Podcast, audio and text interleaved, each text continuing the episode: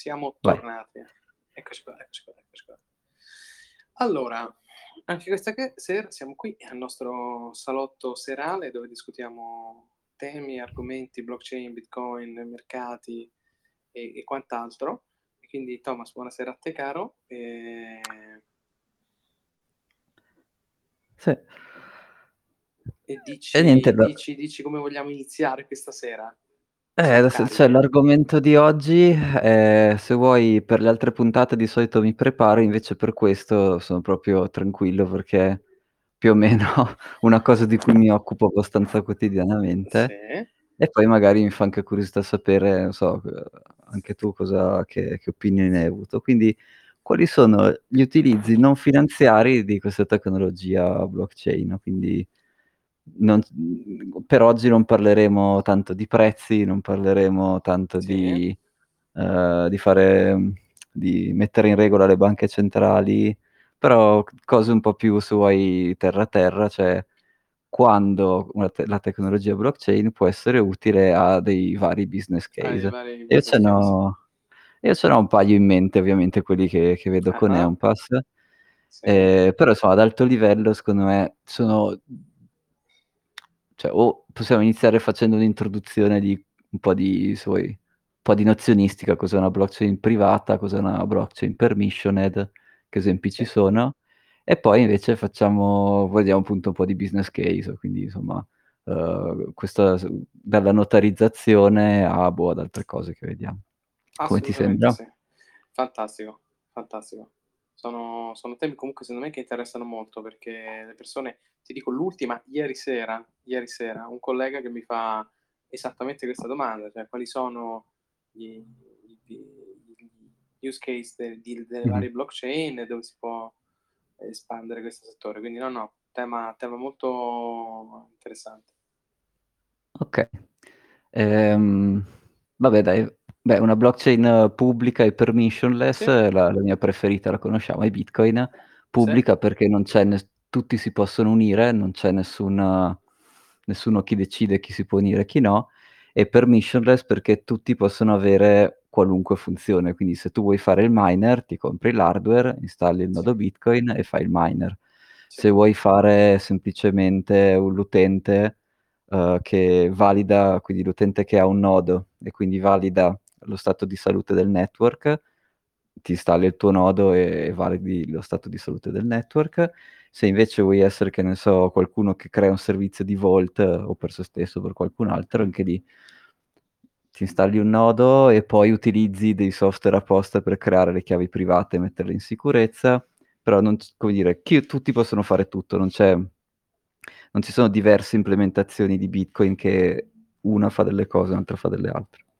E questo diciamo e ci sono dei buoni motivi perché la tecnologia blockchain è nata proprio da questo, uhm, asse assetto qui, ed è perché per tutti gli altri assetti, cioè dove appena tu metti delle dei permessi diversi o appena tu fai una rete privata, ehm, implicitamente stai richiedendo il trust di di qualcosa a qualcuno. Quindi, uhm, permissioned ti fidi se tu non hai tutti i permessi, ti fidi di chi ha tutti i permessi che faccia quello che deve fare.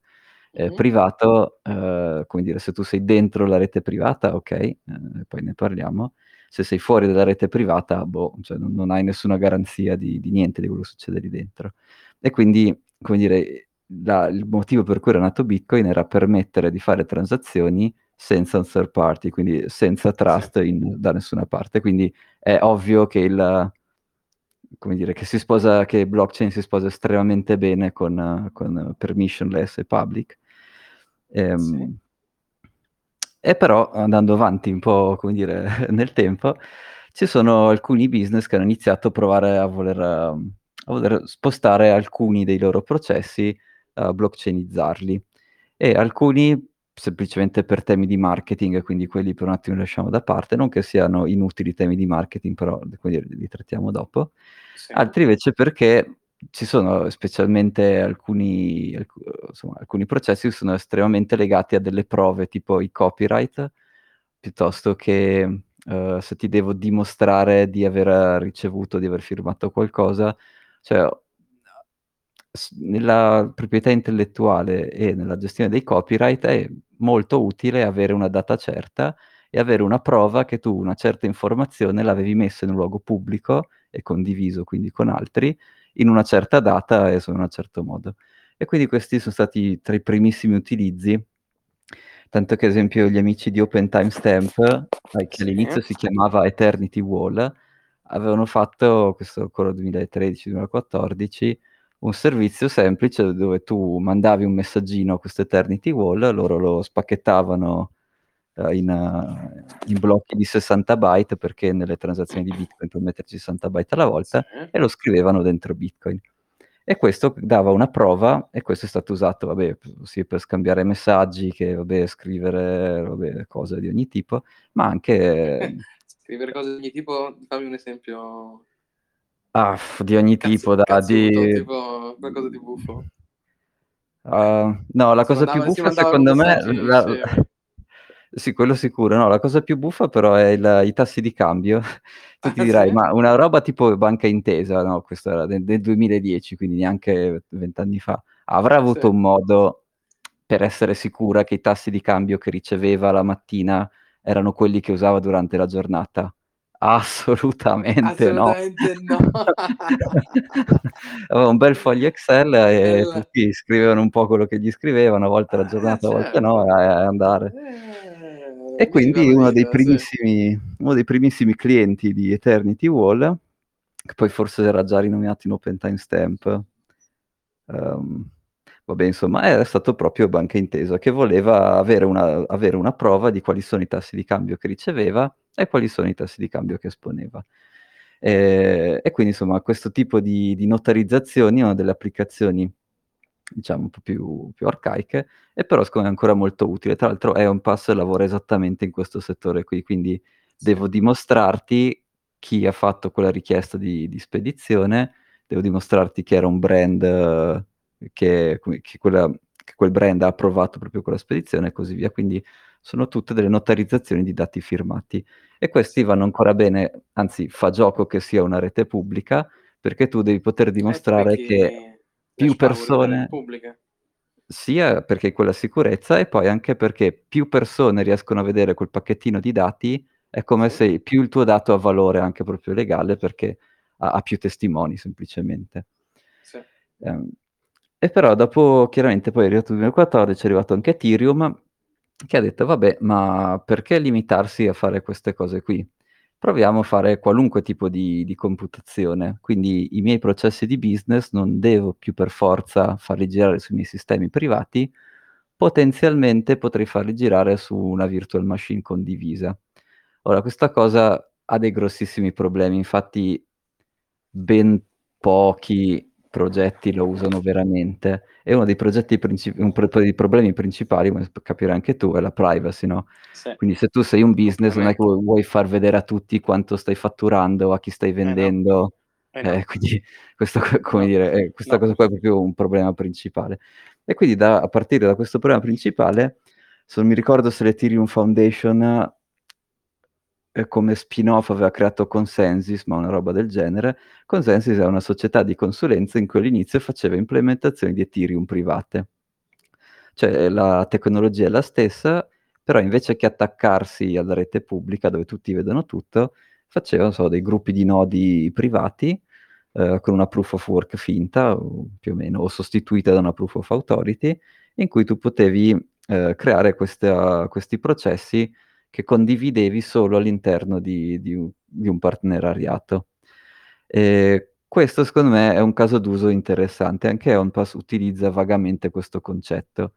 Cioè alcuni processi quando sono 2 società che si interfacciano, tipo, ehm, il la manifattura di un prodotto, il brand owner che dà gli ordini di produzione e poi ad esempio la società logistica che deve prendere gli ordini di spedizione e farli arrivare dove deve farli arrivare. Qui sono almeno 3 società che interagiscono, che hanno probabilmente 3 sistemi, se ce li hanno, a volte non ce li hanno neanche, e quindi, ehm, come dire, di segreto tra di loro tendenzialmente c'è poco perché, ehm, è una filiera, no, c'è chi dà gli ordini di produzione, chi li realizza chi li spedisce, su quell'ordine di produzione lì, su quell'ordine di spedizione lì, non è che ci sia un segreto, quindi se quei 3, ehm, attori vedono i dati di quella cosa lì, fa anche gioco, no, non non Certo. anzi Eh anzi sì, è anzi aiuta, eh, è eh, esattamente quello che dovrebbe quello che vuoi succedere. fare, sì, E quindi insomma le le blockchain private hanno hanno questa value proposition in cui dicono: "Noi facciamo un sistema in cui, Ma ehm, i pro" Liquid?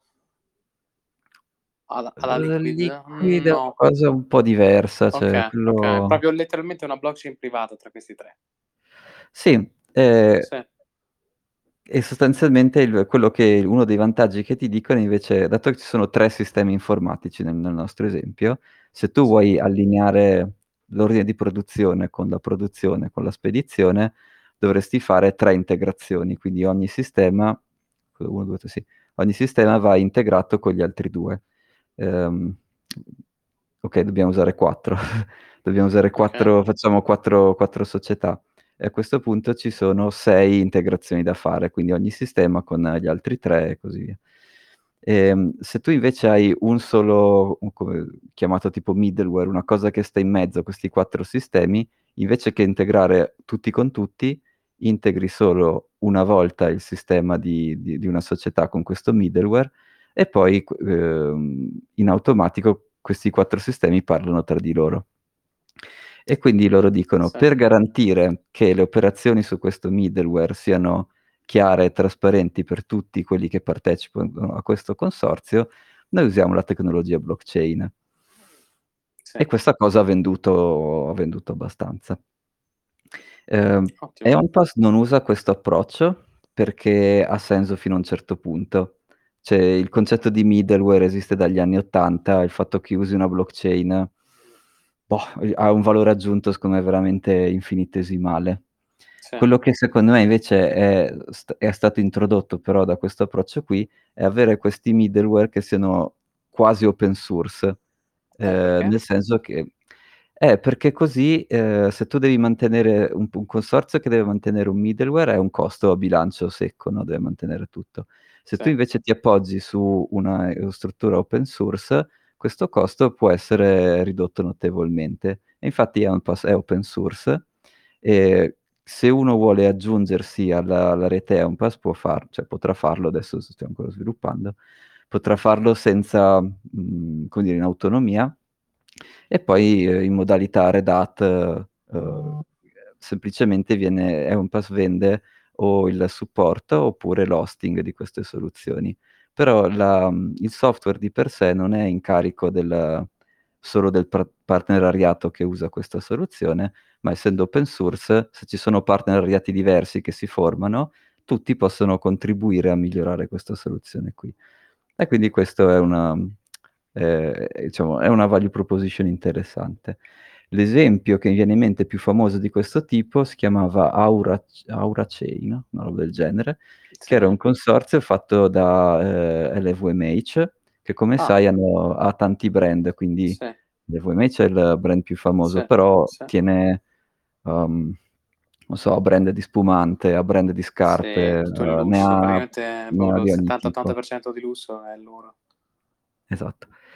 Ehm, e quindi loro con avendo tantissimi sistemi ERP diversi, avevano fatto un mega middleware con che però di nuovo potevano fare anche senza blockchain, non è che ci sia nessuna particolar particolare utilità. Ehm, e comunque l'hanno realizzato sempre con un Ethereum privato e ade e quindi un cliente che si registra su un sito di LVMH può essere sincronizzato con l'ERP del sistema di spedizione di non so, degli spumanti o quello che hanno. E quindi hanno, dire, armonizzato tutti i loro sistemi e loro hanno tipo un 200 brand, quindi era cioè potenzialmente molto grande. Ehm ecco, ovviamente però i dati armonizzati da da questo middleware blockchainizzato, come dire, sono validi solo per l'interno del consorzio. Se io guardo dall'esterno, boh, questa cosa cioè prima di tutto se guardo dall'esterno non vedo niente perché è una rete privata, ma anche se mi facessero vedere dei dati, io non ho nessuna prova che siano quelli veri che loro si sono scambiati, perché chiaramente ero all'interno della rete privata.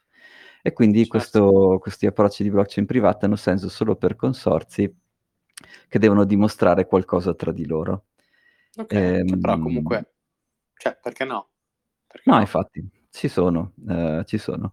E la blockchain è semplicemente una un modo di fare dei middleware un po' più velocemente, perché c c'è tanto software open source che puoi riutilizzare, ehm, e poi chiaramente mettendoci la parola blockchain fai anche un po' di marketing, magari vinci anche qualche bando qui e lì, e quindi fanno comodo anche per quello. L'altra distinzione che volevo fare, diciamo generale, era quella delle blockchain permissioned versus permissionless. Quindi permissioned vuol Okay. dire che è il contrario di quello che succede in Bitcoin, quindi a seconda di chi sei, tu hai ruoli diversi dentro la rete. Quindi ad Sì. esempio se sei un mhmm, se sei un utente che può solo fare wallet, tu puoi solo fare wallet, ma non puoi mai, che ne so, controllare l'integrità delle transazioni. Non puoi mai proporre uno nuovo blocco o roba del genere. Se sei un validatore invece puoi, ehm, solo controllare i nuovi blocchi che sono Ah, stati okay. creati. Ehm, oppure se sei ognuno un ha un core ruolo Sì.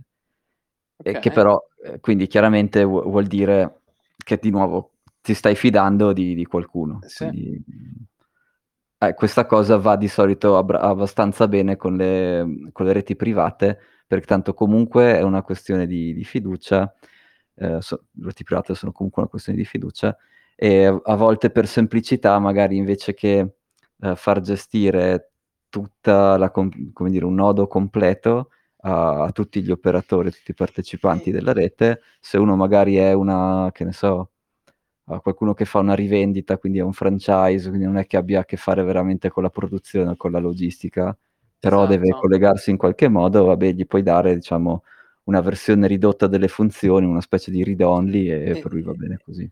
esatto, questo potrebbe funzionare bene, ma se è così quando c'è una restrizione delle informazioni tra vari va le varie parti. Quando tu Mh-mh. non vuoi la verificabilità di tutto da tutti, perché Mh-mh. qualcuno non deve avere accesso a determinato tipo di informazione, ecco appunto fornitore o quello che sia. Sì, ehm, Figo, esatto. figo, figo, figo, figo. Che di nuovo, anche qui non è che non non serve la blockchain per fare permissioned, per fare 'sta roba qua, no, cioè tu puoi criptare delle informazioni e dare le chiavi solo a qualcuno, sono 150.000.000 di modi di farlo. Sì. Però è abbastanza comodo perché appunto ci sono questi tool più o meno, uhm, open source, che poi chiaramente alla fine devi comprarti la consulenza per usarli, però vabbè. E quindi ti aiutano appunto a settappare, a fare un bootstrap di di questo tipo di sistemi. Sì. Uhm, non so, tu hai visto qualche esempio di di come possono venire usati? Allora, ehm, le l'esempio a cui mi volevo allacciare era la tokenizzazione del real estate. Okay. Perché perché è un tema che sta tornando in auge e ho Mh-mh. visto ho sentito che anche Raoul Pal ne ha parlato, ehm, recentemente e ha pubblicato ha pubblicato una lunga intervista dove spiega come sta avvenendo, che ti ricordi anche noi ne parlavamo, ma c'è il grosso Sì. problema della del legale, Sì. della della il framework legale sulla tokenizzazione real estate. Ma quella sembra essere la prossima grande cosa che avverrà su blockchain e secondo me è una cosa straordinaria, perché io e te dal salone di casa nostra con uno smartphone possiamo comprare un pezzo tokenizzato di real estate a a Singapore senza muoverci di casa.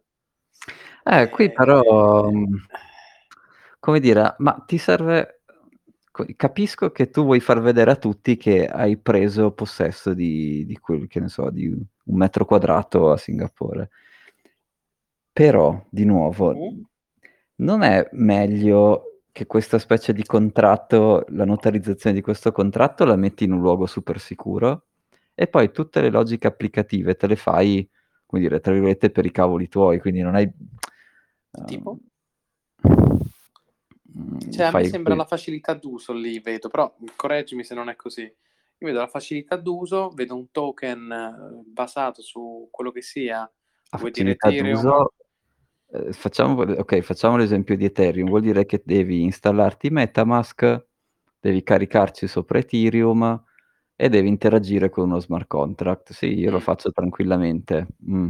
Però tu dici Uhm il Mario Rossi della storia Sì, per il Mario certo. Rossi che cosa faranno? Non gli fanno usare MetaMask, gli fanno usare un pannello, una un sito web che fa finta Esatto. di fare MetaMask al suo posto. Ma se fai quel pannello lì, ma tanto vale che lo fai tutto così e quando c'è un cambio di proprietà, o a fine giornata notarizzi tutti i cambi di proprietà, ehm, come dire, mantieni il tuo database così non hai non hai neanche problemi di privacy, che non stai facendo vedere che Mario Rossi sta comprando i metri quadrati in giro. Ehm, come dire, mi 'sta cosa della della virtual machine condivisa, secondo me ha più problemi che vantaggi, soprattutto perché alla fine per farla usare gli metteresti comunque davanti una specie di portale web in cui in realtà l'utente non ha il vero controllo di di quello che sta facendo con lo smart È contract. vero, a meno che non cambi angolazione e lo vedi come un token vero e proprio. Io emetto Mh. un token basato su un asset fisico, real estate da qualche parte, Mh-mh. lo listo su qualche exchange disperato, su un DeFi, qualcuno che me lo lista, Mh-mh. me lo fa listare, e io come vado su Coinbase a comprarmi il mio Ethereum, vado su l'exchange che me lo fa fare e mi compro un token via via Thomas Rossi 22 a Singapore.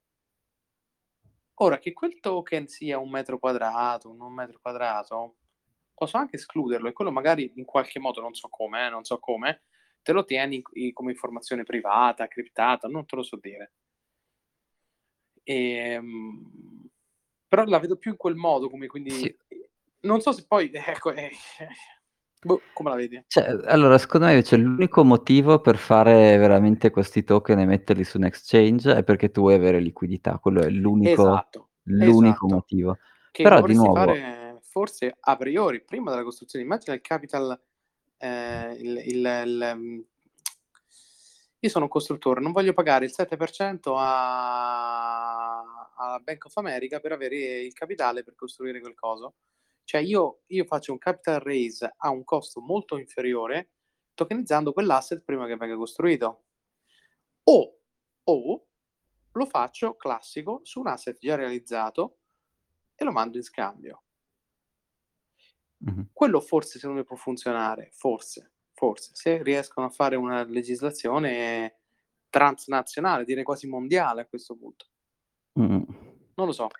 Come? Ehm, beh sì, allora quest'estate, ehm, non l'abbiamo nominato la settimana scorsa perché non era fancy come come evento, però c'è stato l'Aspen Security Forum che Ah-ah. dove il capo della SEC sostanzialmente ha fatto un intervento dove ha spiegato abbastanza in lungo e in largo che cosa la SEC farà per indirizzare il comportamento degli exchange, perché adesso secondo loro gli exchange stanno spesso stanno vendendo securities non Eh, dichiarate eh, e anche che e anche farà chiarezza su che cosa è una security e nelle definizioni che dava lui, dice: "Nella nella nostra legislazione c'è una un'entry molto chiara che dice: se un gruppo di persone ben definito Sì. raccoglie soldi per fare un progetto che raccoglie soldi da degli chiamiamoli investitori, per fare un progetto che port che porterà e trasformerà insomma del valore per questi investitori, quella roba lì è una security." E Eh, praticamente eh, tutti i digital assets. Uhm, sì, e quindi Tutte le tutte praticamente certo. tutto, cioè Tutto, sì. Ethereum, questa roba Tutto. qui, tutto. Che non è né un bene né un ma è come dire, anzi se vuoi fa fa clarity, qui ti fa chiarezza su che cosa devi fare e ti sblocca questa cosa molto più facilmente. Lo diceva anche: "È vero che noi siamo solo l'ente americano, però siamo anche consci che tutto il mondo ci guarda, quindi è chiaro che noi facciamo una cosa e comunque, ehm, cerchiamo anche il supporto di tutti gli altri regolatori, diciamo amici, e quindi come dire sì, uhm, cioè noi dobbiamo proteggere i nostri mercati perché adesso secondo noi sia gli investitori americani non sono molto protetti e anche il l'egemonia del sistema finanziario americano non è molto protetta perché, ehm, ci sono esempio dei uhm, delle altre delle altre banche centrali che o possono giocare e facilitare l'ad l'adozione di criptovalute per attirare capitali lì, ad esempio la Sì. Svizzera, o sono letteralmente ostili tipo la Cina e quindi una del delle sue sfide è riuscire a mantenere comunque questa specie di egemonia finanziaria che hanno gli Stati Uniti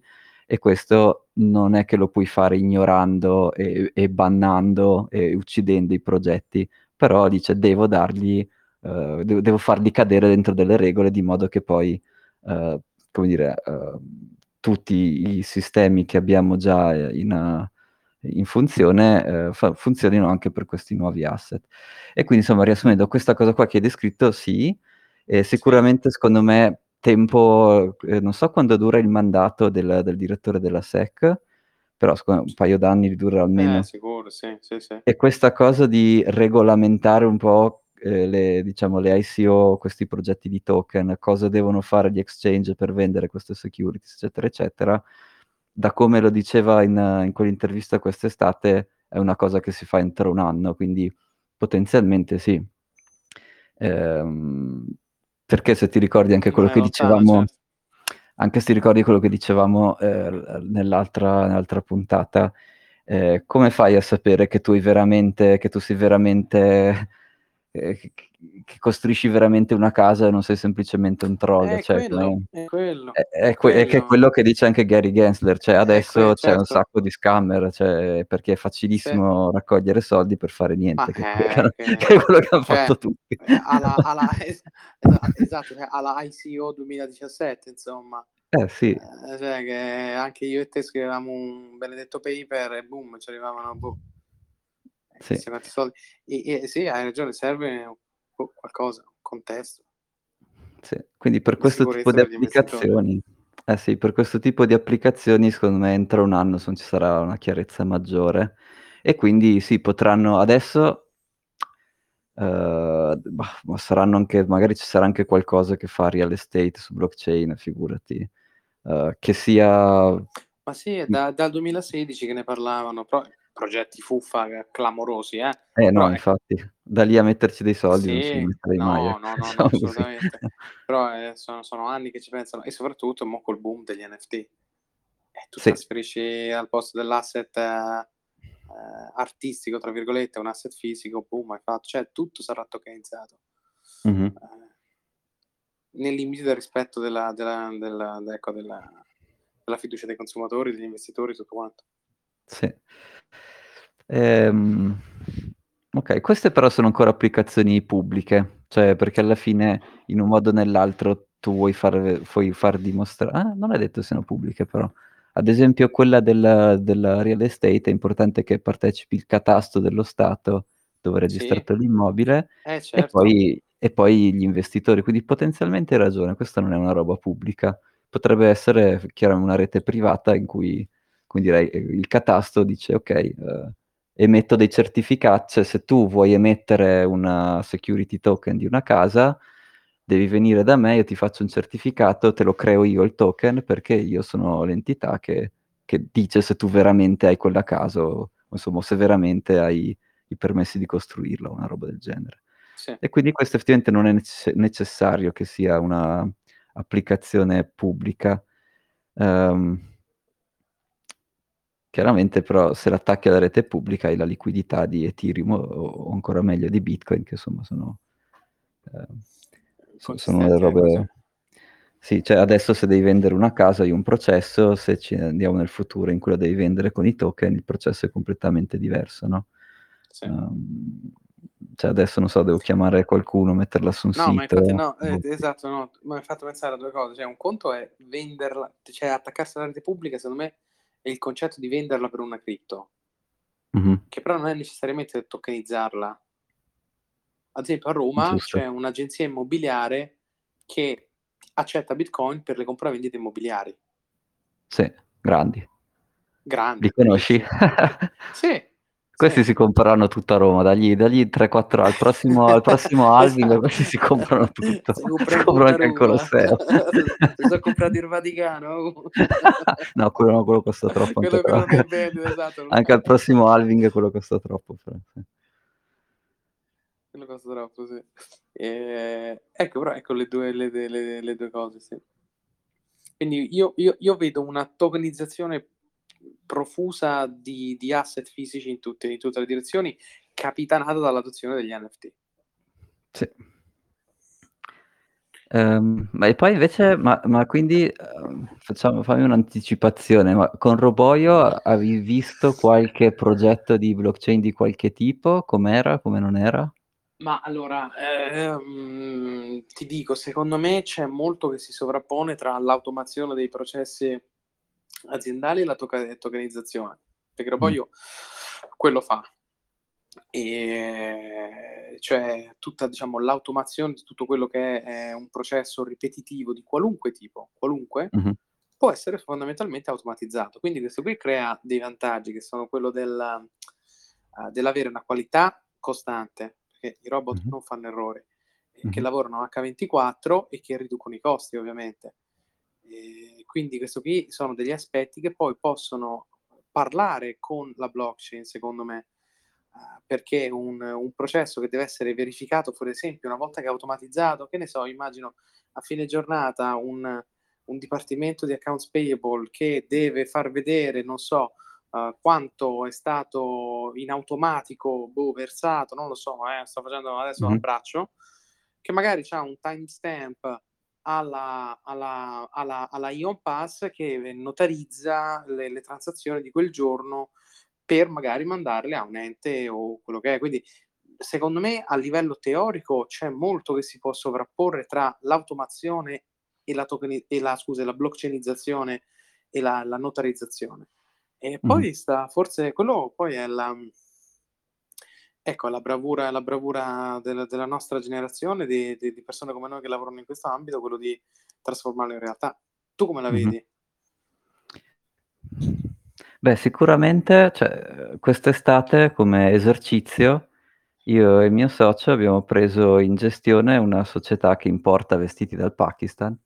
Sì. Ti direi: "Vabbò, perché?" Perché volevam provare a vedere co per e e Perché vi essendo piacevano i Tech vi vi piacevano i vestiti del Pakistan, No, punto. no, no, è perché chiaramente sono vestiti con un brand e quindi per testare che i processi di Eon Pass funzionino, che abbiano senso, il modo migliore di di far di testare le cose è provarle sul serio, perché sai finché Eh, certo. finché è tutto su slide è tutto bello sì, sì, Ecco. sì.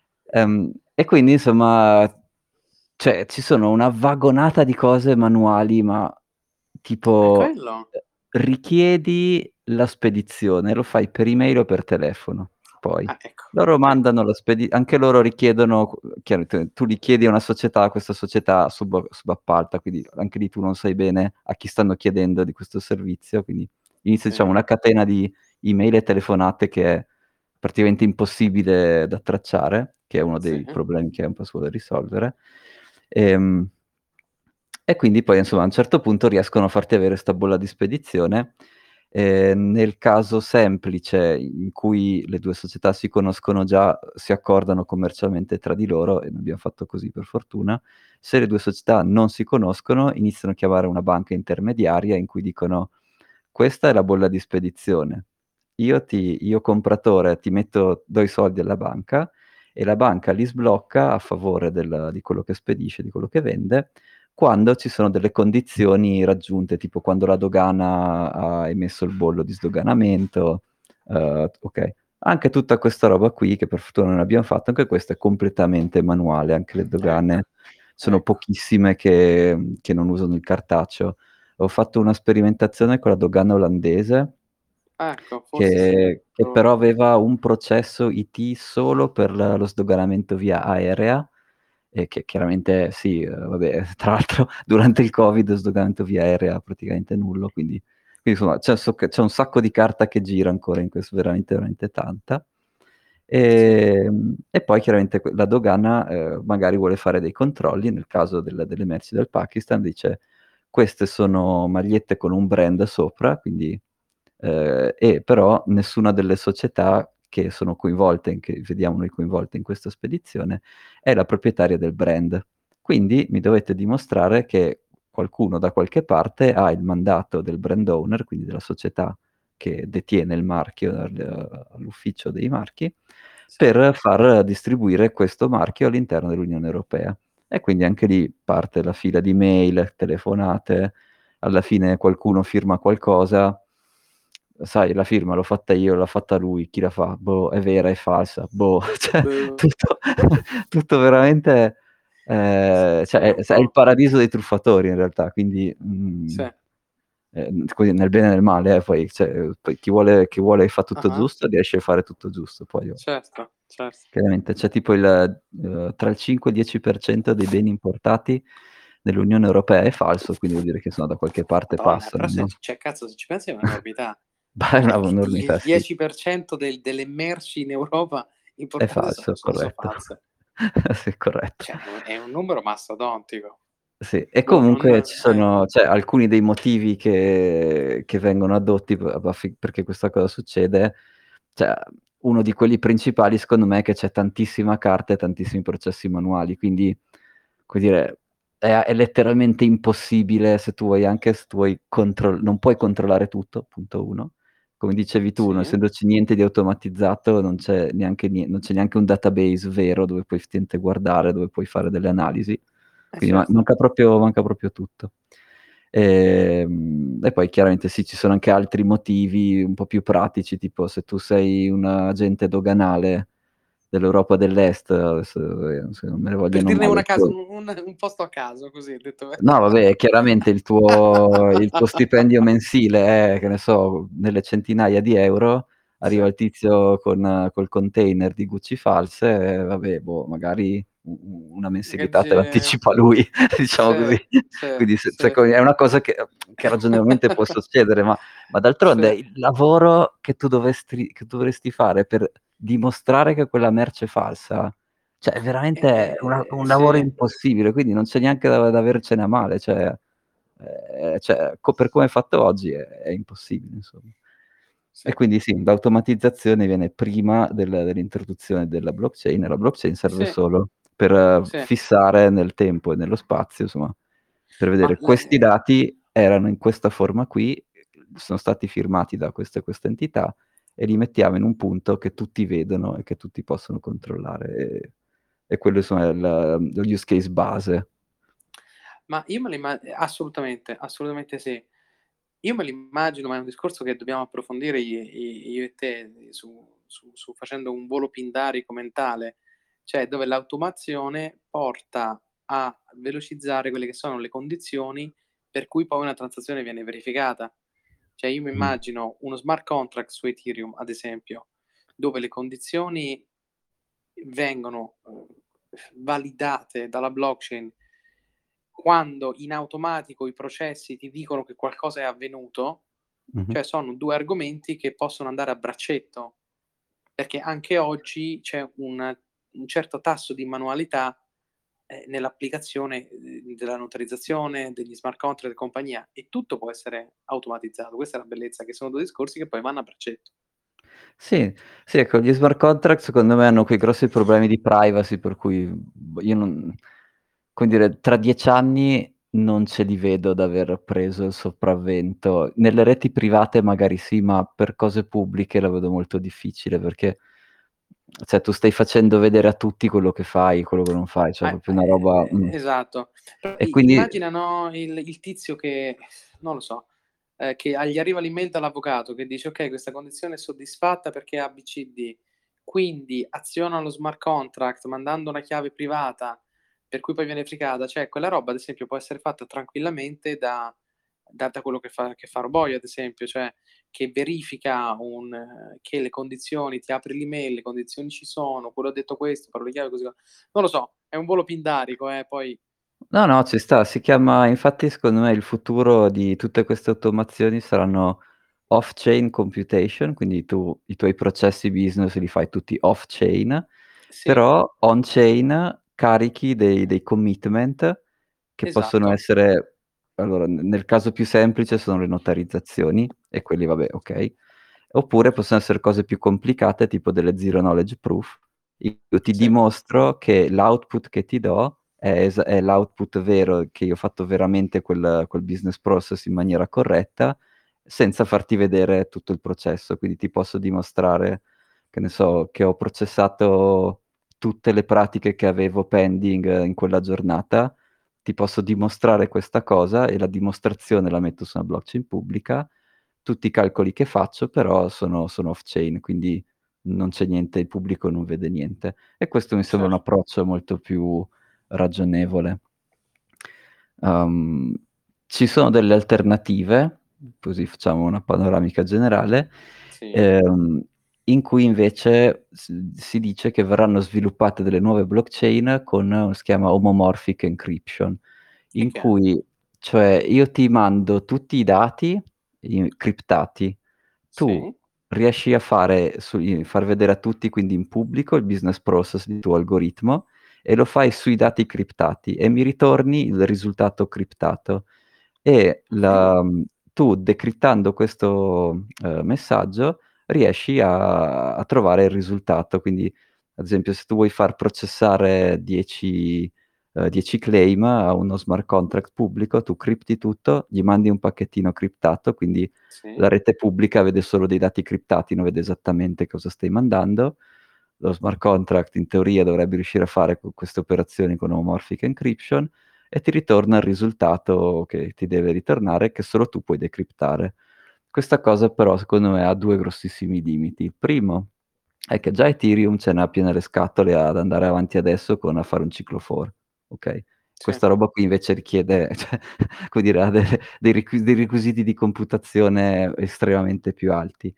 E Sì. poi di nuovo alla fine, ehm, a a te cosa potrebbe interessare? Vuoi dimostrare che i dati in ingresso erano fatti in quel modo lì e e notarizzi quelli, Sì. fai la tua lavorazione su homomorphic encryption, va bene, falla come ti pare, e poi alla fine notarizzi che i dati in uscita dal processo erano fatti in quel modo lì. Quindi a te, come dire, interessa creare una un audit trail, quindi una serie di tracce che se tu avrai mai qualche problema legale o dovrai mai dimostrare a qualcuno che cosa è stato fatto, gli fai vedere quelli, ma non devi far vedere a tutti la tua computazione né in Certo. chiaro, ma neanche nascosta. Quindi anche homomorphic encryption è una roba mega complicata, che ha dei requisiti di computation altissimi che non ha neanche senso far vedere a tutti. Quindi, uhm, no, rimango che la mia visione del futuro è off-chain computation e on-chain metti solo i commitment, quindi l'hash della forma di dati in ingresso, l'hash della Sì. forma di dati in uscita, le zero knowledge proof dei dei processi che hai fatto e quindi questo è un approccio che secondo me ha senso. Sì. E pensa quando la transazione viene verificata che tu automatizzi che, ehm, parte chissà quale processo per chissà quale utente per informarlo, per cioè nel senso, tutta la roba che facciamo, ehm, mira alla semplificazione di cose che oggi sono complesse o difficili da verificare. Quindi queste 2 cose hanno un'intermodalità secondo me molto forte. Perché da una parte da una parte io posso verificare e dall'altra semplifico. Quindi tornando al Mari Rossi di prima, il Mari Rossi, ehm, non si va a scaricare quello per fare quell'altro, non non ha quella capacità tecnica. Gli gli crei un pulsante ad esempio, che ehm, che chissà dietro con quali sistemi integrati tra blockchain e automazione gli vanno a dare un risultato X. Questo è un po' a grandi linee da dieci 10.000 piedi la visuale da 10.000 piedi No, sto ridendo perché sto eh. immaginando la faccia vedo che c'è Valerio, sto immaginando la faccia che sta si sta già fregando le mani, un bell'unico bottone pagami Eh, che ti ruba esatto. tutte le chiavi private e avanti, Esatto. monoclick. Sì, no, no, chiaramente la UX va semplificata al massimo, nessuno è in grado di usare MetaMask, cioè mi vie ho il mal di testa a usarlo io le poche volte che l'ho usato, cioè non no, quindi chiaramente e sì. esatto, Ehm, esatto. UX e automazione vengono prima e a prescindere dalle blockchain e poi le blockchain le usi insomma per quei per Certo. questi casi d'uso di notarizzazione o per accedere a Certo. delle li alle liquidity della liquidità. Quindi invece che vendere sul mercato in euro locale la tua casa, la puoi provare a vendere in cambio di Bitcoin sul mercato globale di E non devi fare nulla. compratori globali. Quindi E chiaro, sì. con un'interfaccia, un pulsante, boom, in automatico ti va. Quello è la cosa figa secondo me di questi 2 sistemi che possono essere Sì. E tra l'altro la controprova finale che questa blockchain per i processi di business pubblici non è che serve, è che Roboio immagino le sue applicazioni ha il ha il trust dei suoi clienti giustamente, e le sue applicazioni verranno eseguite in cloud, sotto protette da firewall, quello che vuoi. Non penso che ci sia bisogno cioè non è che Roboio deve dimostrare che non fa bug, No, mhmm, o che certo, no o che non certo. fa o c ehm, o deve dimostrare che non ha barato nel calcolare qualcosa, cioè non non è uno use Certo. case realistico questa roba qui. No, no. È un use case che ha senso nel campo della proprietà intellettuale, eh, ma proprio una nicchia insomma, no, questo dimostrare. Sì. Ehm, invece e quindi insomma sì, come diciamo all'inizio la blockchain per i processi per adesso è più, se vuoi, una roba di marketing in cui lo dici perché vuoi vincere qualche bando, uhm, perché fa figo, o o perché hai raccolto dei soldi con un ICO e non sai più non sai più cosa fare, Esatto. però insomma il il vero caso d'uso ho sentito dire alcune volte che c'erano delle società consorziali che non che non riuscivano a mettersi d'accordo su chi fosse il data owner, quindi, ehm, che non so, fai conto dei lattifici che delle dei dei caseifici volevano creare un loro consorzio, però non volevano che fosse solo uno che tiene che ha l'ownership dei dati, volevano Sì. qualche soluzione in cui l'ownership dei dati ce l'hanno divisa tra di loro. Però Sì. di nuovo, anche per fare questa cosa qui non è che hai bisogno di una blockchain necessariamente. Uhm, puoi farlo, puoi ti puoi puoi tirare su il sì. la tua blockchain privata, puoi far vedere puoi registrare le operazioni, però anche legalmente questa cosa non ti dà un vero vantaggio. Uhm, per cui sì, non è un ehm, cioè è un caso d'uso più per appunto di marketing, ehm, per per magari sbloccare delle delle esperienze utente, tipo: "Ti faccio vedere il latte, veniva proprio da questa mucca qui, uhm, è stato proprio lavorato in quel giorno lì, e quindi dato che raccolgo tutti questi tutti questi dati, ti racconto anche la storia della blockchain perché fa figo." Però Certo. non come dire, potevano farlo si poteva fare tranquillamente senza blockchain che non c'entrava niente, insomma, ecco. Certo, certo, certo, certo. Certo, ora mi hai fatto pensare, ehm da un discorso a un altro il sul fatto che Vitalik è stato messo come persona più influente beh, guarda che Gary Gensler però l'ha non dico che l'abbia nominato con nome e cognome, però ce l'ha nel mirino, eh. Cioè è un Eh, gruppo esatto, ristretto di esatto, persone che ha raccolto esatto. capitali da investitori, E gara esatto. promettendo un ritorno di valore, ma che è proprio è cioè questo è Ethereum al e 100 per quindi Ethereum esatto. security sometime Esatto. next year 100%. Esatto. Eh. Ah beh, poi dato che ci siamo di di processi di blockchain pubbliche, possiamo anche parlare del crash di Solana, no, che era che aveva Ah, parlamene, parlamene, Eh sì, niente, è un sì, sis è un sistema che fa gli smart contract pubblici, bla, bla, bla, bla, bla, che ovviamente è andato offline per tipo 18 ore di fila. Quindi, come esatto. dire, ehm, se tu vai da qualcuno che fa, che so, logistica e gli dici: "Ma guarda che in maniera randomica il sistema può andare offline per 18 ore di fila" Eh no, difficile, cioè è proprio sì. difficile insomma. E Sì, quindi ecco, sì, c'è sì, proprio un tema anche di reliability, cioè queste tecnologie qui, uhm, queste blockchain che hanno sopra delle delle virtual machine condivise, hanno comunque dei temi di complessità non anche possono anche essere i più bravi del mondo, però ci sono, dire, dei temi di complessità non indifferenti, superficie d'attacco praticamente infinita, molto difficile garantire un'alta reliability con dei sistemi così. Quindi di nuovo, molto meglio avere la tua computation, se vuoi tra virgolette "classica", la adatti per creare delle prove che la tua computation è corretta, e queste prove le carichi su una blockchain ad altissima reliability, ad altissima sicurezza, e ce l'hai lì se quando mai ti serviranno, o le fai vedere in una n storia per l'utente, o o quello che ti pare. Però, ehm, non non fai in modo che il tuo processo di business che l'essere live del tuo processo di business dipende da una roba che va live un po' sì, un po' no, che sta spenta per delle ore di fila. Cioè diventa No, cioè diventa fattibile. veramente difficile insomma, sì. Sì. Mh. Mah, meno male, da una parte meno male, sai? In che senso? Che che ci si rende conto che poi son sistemi imperfetti, che non Oddio, con tutti i soldi che gli han dato dovrebbe anche essere perfetto, però questo è un altro Eh cavolo, discorso. dicevi settimana scorsa sei sei billion hanno beccato. Ehm, sì, Erano loro di sei più, sai billion, mi non son lo so. sbagliato? Ah, bah, dei numeri assurdi comunque sì, Cioè, se non secondo me, Thomas, se io do a te 600 € lo fai meglio, non sei billion, ecco. Ah vabbè, insomma, MySQL che non crasha così, sì, si fa dai. Oddio, Dio, Dio. Bene. Beh dai, E puntata divertente, insomma un po' diversa dalle solite. Sì, no, assolutamente, è molto interessante. Ehm, c'abbiamo altre domande, dubbi, questioni, problemi, idee, suggerimenti? Ah, vediamo se c'è qualcuno collegato vuole ha qualche tema qualche domanda o ci vuol fare un saluto. Beh, dai ragazzi, fatevi coraggio, che vi vedo che ci siete. No, vabbè. No, li abbiamo stesi, li abbiamo addormentati Stesi. Sì.